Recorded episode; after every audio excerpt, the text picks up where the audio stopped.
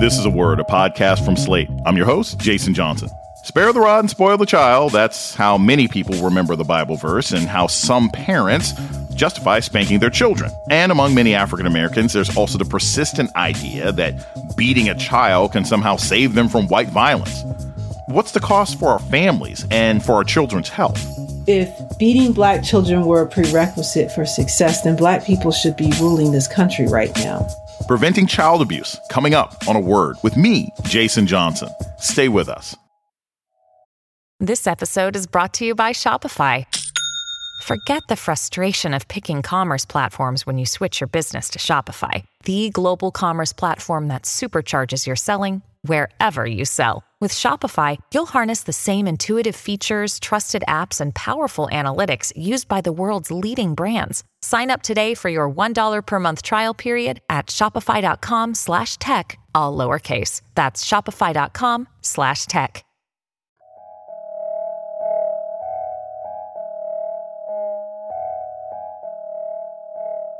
Welcome to A Word, a podcast about race and politics and everything else. I'm your host, Jason Johnson. April is National Child Abuse Prevention Month, and our society's understanding of what does and does not meet the definition of abuse varies widely. In many parts of the African American community, there are persistent cultural expectations that the only proper way to discipline a child involves hitting them. But is it time to retire the idea that physical discipline is ever necessary and to embrace a wider definition of abuse? Joining us to talk about it is Dr. Stacey Patton. She is a writer, a child abuse survivor, and the author of the book Spare the Kids Why Whupping Children Won't Save Black America. Dr. Stacey Patton, welcome to A Word. Thanks so much for having me. Glad to be here, Jason. How widespread is child abuse in the black community? What are some of the numbers behind it? Who are the primary perpetuators of child abuse in the black community? It's a pretty widespread problem. Let's just start with the number one risk factor for physical injuries and fatalities. It's hitting children, whether we call it spanking, beating, popping, whooping, or whatever. So hitting a child always puts them at risk for either an injury or a fatality.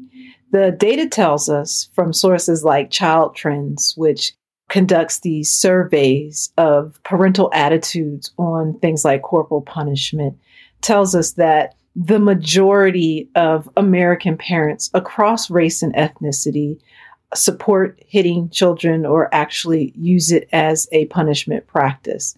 Now, there isn't a huge statistical difference between Black folks and these other groups. We're just embrace the practice at slightly higher levels in terms of proportion, but the majority of American parents are hitting their kids. Now, when it comes to legal definitions of child abuse, it varies state by state.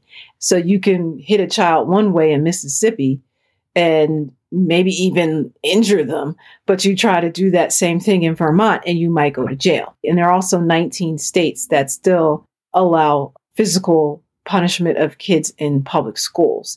Every state, with the exception of New Jersey and Iowa, allows corporal punishment in private and charter schools. We don't know how widespread the practice is. Now, in terms of abuse, substantiated cases of abuse, African American children are disproportionately affected every single year. You can look at the annual child maltreatment reports and see the numbers. So we have significantly higher rates of substantiated cases of physical abuse and also fatalities. The last numbers that I saw from 2020, there was over 500 Black children who were killed by their caretakers. I pulled data, so I often hear Black people say, if I don't whoop my child, the police will kill them. So I've been able to look at the numbers for the past five years in terms of the number of Black children who were killed by cops. This is over a five year period. And this comes from data from the Washington Post's Fatal Force database. So you can go on that database and disaggregate victims by race and age. So I disaggregated Black children. And during that five year period, it was something like around 40 Black children who were killed. But then when I put those numbers next to the child maltreatment reports, there were more than 2,300 Black children who were killed by their parents during the same time period. So the reality is, is that Black children are more at risk of being seriously assaulted or killed by their own parents and caretakers than shot by the police.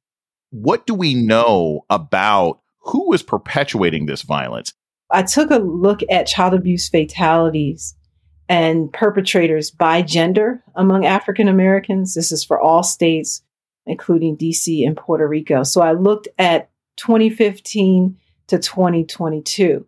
So during that five year period, there were 3,146 Black child fatalities. The number of Black boys who were killed during that period was 1,812. The number of Black girls who were killed, 1,334. And so then when we look at the perpetrators, the number of Black male perpetrators of child abuse fatalities was 1,692. And the number of Black female perpetrators was 2,106. So the data tells us that Black boys, in terms of raw numbers, if you just look at raw numbers, Black boys are victimized at higher rates than Black girls. And those who perpetrate these fatalities are predominantly Black women. So that's what the micro data tells us. And that's just a five year view. A lot of people might just look at that data and say, well, yeah, if women are often saddled with caring for the children, aren't they more likely to be the perpetuators of this violence? Do you think that sort of explains those numbers, or is there something else that might be at play? It could be. The data just tell us the data.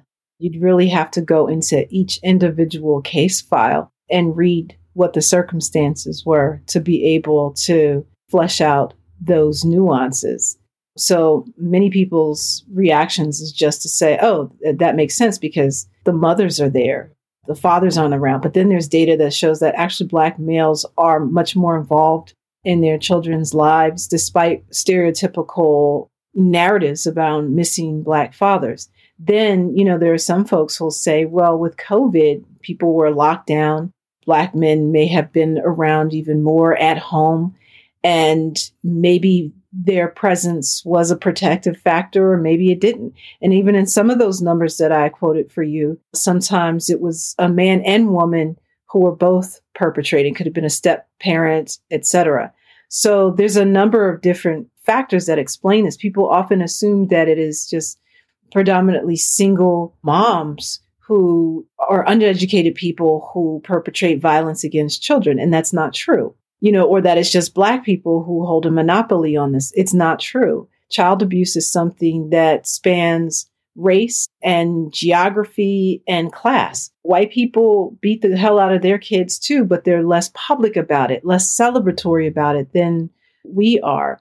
And, you know, we often live in communities that are subjected to hyper surveillance. And we don't always have the resources to skirt attention by law enforcement and schools. And then you've got all these kids who are increasingly being homeschooled as part of religious movements and such. And so there's a lot of abuse. You have to remember that despite how terrible those numbers are, there's so much abuse that doesn't even get reported. This is just a small drop in the bucket. And with COVID, for two years, you know, you had outlets reporting that abuse rates had fallen. Well, of course they did, because teachers and school officials are generally primarily responsible for reporting the bulk of abuse. So we didn't have the eyes of mandated reporters looking at kids every day. But what we do know from some anecdotal stories is that there was an uptick in anonymous calls, like kids calling to say, I'm being physically abused or sexually abused at home. So until the next reports come out, we still don't know the full magnitude of what was happening to children during lockdown. We're going to take a short break. When we come back, more on child abuse in the black community. This is a word with Jason Johnson. Stay tuned. Hello, it is Ryan, and I was on a flight the other day playing one of my favorite social spin slot games on chumbacasino.com. I looked over the person sitting next to me, and you know what they were doing? They were also playing Chumba Casino. Coincidence? I think not. Everybody's loving having fun with it. Chumba Casino is home to hundreds of casino style games that you can play for free anytime, anywhere, even at 30,000 feet. So sign up now at chumbacasino.com to claim your free welcome bonus. That's chumbacasino.com and live the Chumba life. No purchase necessary. VGW. Void were prohibited by law. See terms and conditions. 18 plus. You're listening to A Word with Jason Johnson. Today we're talking about National Child Abuse Prevention Month with writer and child advocate Dr. Stacey Patton. How does the brain process a parent yelling at a five year old and saying, You're ugly. I wish I didn't have you. You're stupid. I mean, they may never lay a hand on a child.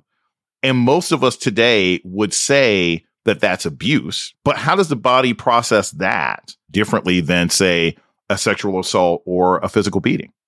It pretty much processes it in similar ways. You know, there's research that shows that people who experience verbal abuse have issues with language processing. So we have that kind of research that shows whether the cognitive impact what it does to self esteem and mental health, self concept. When you yell at a child, when you threaten a child, when you curse at a child, the brain's job is to keep the body safe and to send the child's body into fight or flight mode. There's a great book by Dr. Bruce Perry called What Happened to You. And he has this wonderful chart in there that I, I use all the time on the five brain states. And so he starts with calm and he ends up over with terror on the other end of that spectrum. And underneath each brain state, he tells you what part of the brain that a person is operating from. So if you're calm, you're operating from the prefrontal cortex, that higher part of the brain where there's executive functioning, there's abstract thinking, problem solving, creativity. There's no reaction modes there. You're not, you know, fighting and being defensive. You're actually able to think. Your body feels safe and you're operating from a high IQ. But then when you go over to terror, right? Because somebody's in your face yelling at you, threatening you, you're actually operating from the brainstem, that, that, that part that puts you into survival mode. All your oxygenated blood is going to your extremities so that you can be prepared to fight, to run away, or to freeze. There's no thinking happening. You don't have access to the thinking part of your brain. You're in survival mode and you're operating from a very low IQ. So that's why when parents say, Oh, I hit my child so they can learn, so this is a part of teaching. That's not how the brain works. No new learning, no new information can be taken in when the body is in a state of fear and terror. Dr. Patton, some people have made the connection between whipping and spanking in the black community and slavery. But you've also talked about how that violence within the enslaved community also stemmed from behavior on the part of Europeans and their treatment of children. Can you just sort of take us through the pathway there of how Western treatment of children led to the behavior of enslaved people and how that manifests in Black people and child abuse today? A lot of people will say that whipping children is a Black thing, that we brought this over from Africa with us.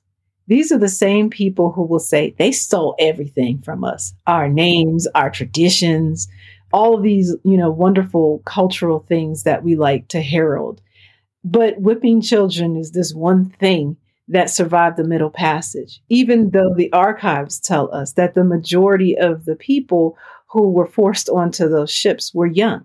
Many of them had not yet finished childhood or had given birth to children themselves. If these people had all come from the same places, the same villages, the same tribes, spoke the same languages, practiced the same religions, held the same conceptions about childhood and child rearing. And they all came over here with a universal parenting guide that says, whoop your child when they act out. And they were you know, dropped off in different parts of the diaspora, and white people never did anything to manipulate relationships between black parents and children, then maybe we could make that argument. But there's no evidence of it. There's absolutely no evidence, anthropological or historical evidence, that this type of ritualistic practice, punishment practice, existed in pre colonial West African cultures and other indigenous cultures around the world. We have evidence to the contrary. We have evidence that when Europeans encountered a lot of these cultures and they commented on parenting practices, they were aghast that these people let their children run wild. When we look at oral traditions, when we look at the ways in which West African folks talked about their kids or their naming practices. Babatunde, father has returned. Yedatunde, mother has returned. The Beng people would never put a child on the floor because it was considered disrespectful. They called children gods. They were mystical. They were magical. They were superior to adults. They talked to the gods. Hitting a child diminished you. Hitting a child separated children from their spirit guides. They believed that children already led deeply spiritual lives and they chose their parents. So the ways in which we revered kids prior to our misfortune of having contact with Europeans who stole us and colonized us in different ways was just completely different. And when we talk about the historical evolution of corporal punishment in African American family life, we don't begin in slavery. We don't begin in West Africa. We begin in Europe. Now, I know people are going to side eye me because I'm a black woman saying this, but there's a whole historical literature on the treatment of children in Europe. A whole bunch of white men wrote it, so y'all will believe them. Before you believe me, the books have already been written. A lot of this had to do with environmental conditions, war, plagues, crop failure, communal violence, religious persecution, bringing children to watch horrible executions as pedagogical practices. And there was rampant child abuse in those cultures. And so we have the benefit of the last 20 years of neuroscience and developmental psychology that tell us that exposure to trauma in environments and in early childhood shapes brains, shapes nervous systems, changes the way genes express themselves. And you can pass your own experiences down for at least two generations. So if you have these people who continuously are born into these harsh conditions, and then we get to Britain, and we've get, got these Europeans who are fleeing their conditions, fleeing trauma, fleeing persecution, right? With all this transgenerational millennial debasement living in their bodies. They haven't undergone a kind of collective spiritual purge within their culture. It is that trauma, all of that trauma that finds white settlers colonizing North America with genocide. And so they continue to be horrible to white children as they were colonizing this country. And they continue to traumatize their own children. And then racism gives them an opportunity to redirect and displace a lot of that unhealed ancestral and familial trauma onto Black bodies. So, if you want to talk about where all of this comes from, it's not native to black people. It's not the way we did things. Beating a black child is the whitest thing that you can do to destroy them physically, spiritually, psychologically, intellectually. It's not us.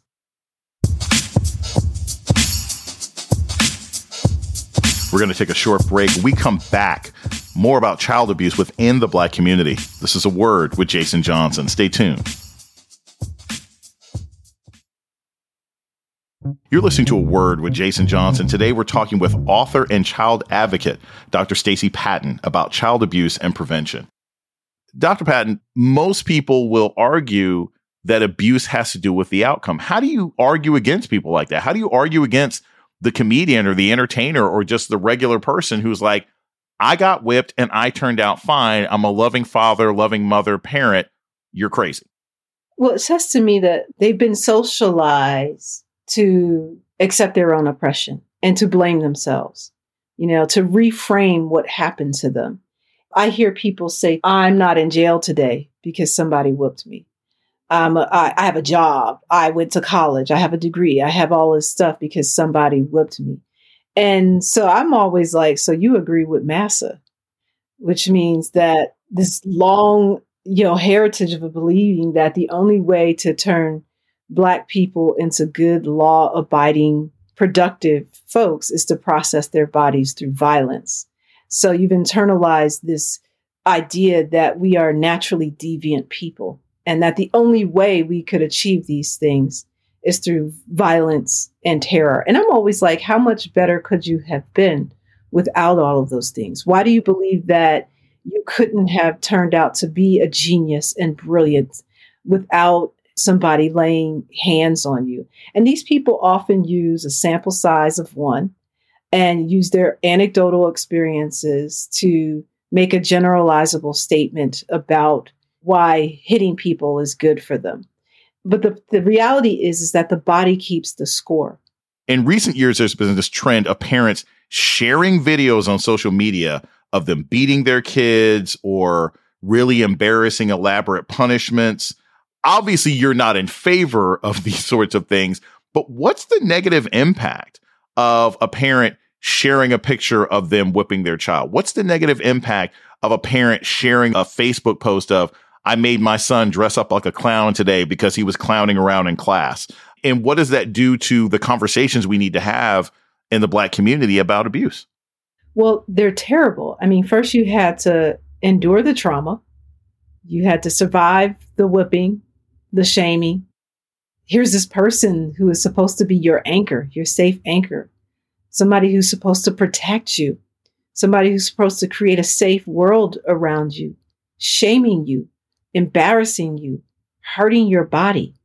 And then this person compounds it by putting a camera in front of your face to share it with potentially millions of other people who can then log on a social media platform and watch it and comment on it. So then it becomes this kind of comedic digital therapy for a lot of folks. And, you know, the parent gets what they think is validation. You know, look at me. I'm such a great parent because, you know, I belted my kid in selfie mode and then shared it on Instagram, TikTok, Facebook, World Star Hip Hop, all of these places. There's plenty of research out there that shows that this is terrible psychologically. Someday those kids are going to grow up and see that, that material out there and remember that moment with their parent and reading all of the comments and they have to re-experience that trauma all over again. Those kids haven't grown up yet, but we're going to have a whole generation of young people who, you know, are going to see that stuff. And I just, it's, it's just going to further compound their trauma. We know we're not going to end child abuse in the United States or the world uh, tomorrow. But what's one thing that you want people to get from your work and your research and your advocacy? What's one thing that you want people to get from your book or this interview that they can do or that they should be doing now to protect children? I want people to look up childism. Look up that word. We talk a lot about racism. We talk a lot about sexism and other isms. But I need people to understand what childism is and that it is at the root of our cultural acceptance of physical punishment of children. Once again, physical punishment is the number one risk factor for injuries and fatalities. If we can shift people's thinking about the nature of children, then maybe we can have people looking at children in ways that are not processing them as inferior, as property, in need of and deserving of harsh punishment and coercion. And maybe people will then be moved to study child development to understand what's happening in children's brains. So, like yesterday, for example, a woman said to me, Well, how do you correct a child in their early years when they don't listen and they're stubborn. And I said to her, in early childhood, children can't listen. Auditory processing doesn't come to completion until around 14 years old. The brain is an organ that slowly develops. So once we understand the brain, then we can reconfigure our expectations about what children can do and stop punishing them for things that they're not capable of mastering and stop punishing them for them acting out according to the environments that we set for them and the unreasonable expectations we set for them. Look at the everyday prejudices we have against children, the language we use, and developing empathy and patience for them. Dr. Stacey Patton is a child advocate and researcher and the author of Spare the Kids Why Whipping Children Won't Save Black America. Thanks so much for joining us today on A Word. Thanks so much for having me. And that's a word for this week. The show's email is a word at slate.com. This episode was produced by Ahyiana Angel. Ben Richmond is Slate's Senior Director of Podcast Operations. Alicia Montgomery is the Vice President of Slate Audio. Our theme music was produced by Don Will. I'm Jason Johnson. Tune in next week for word.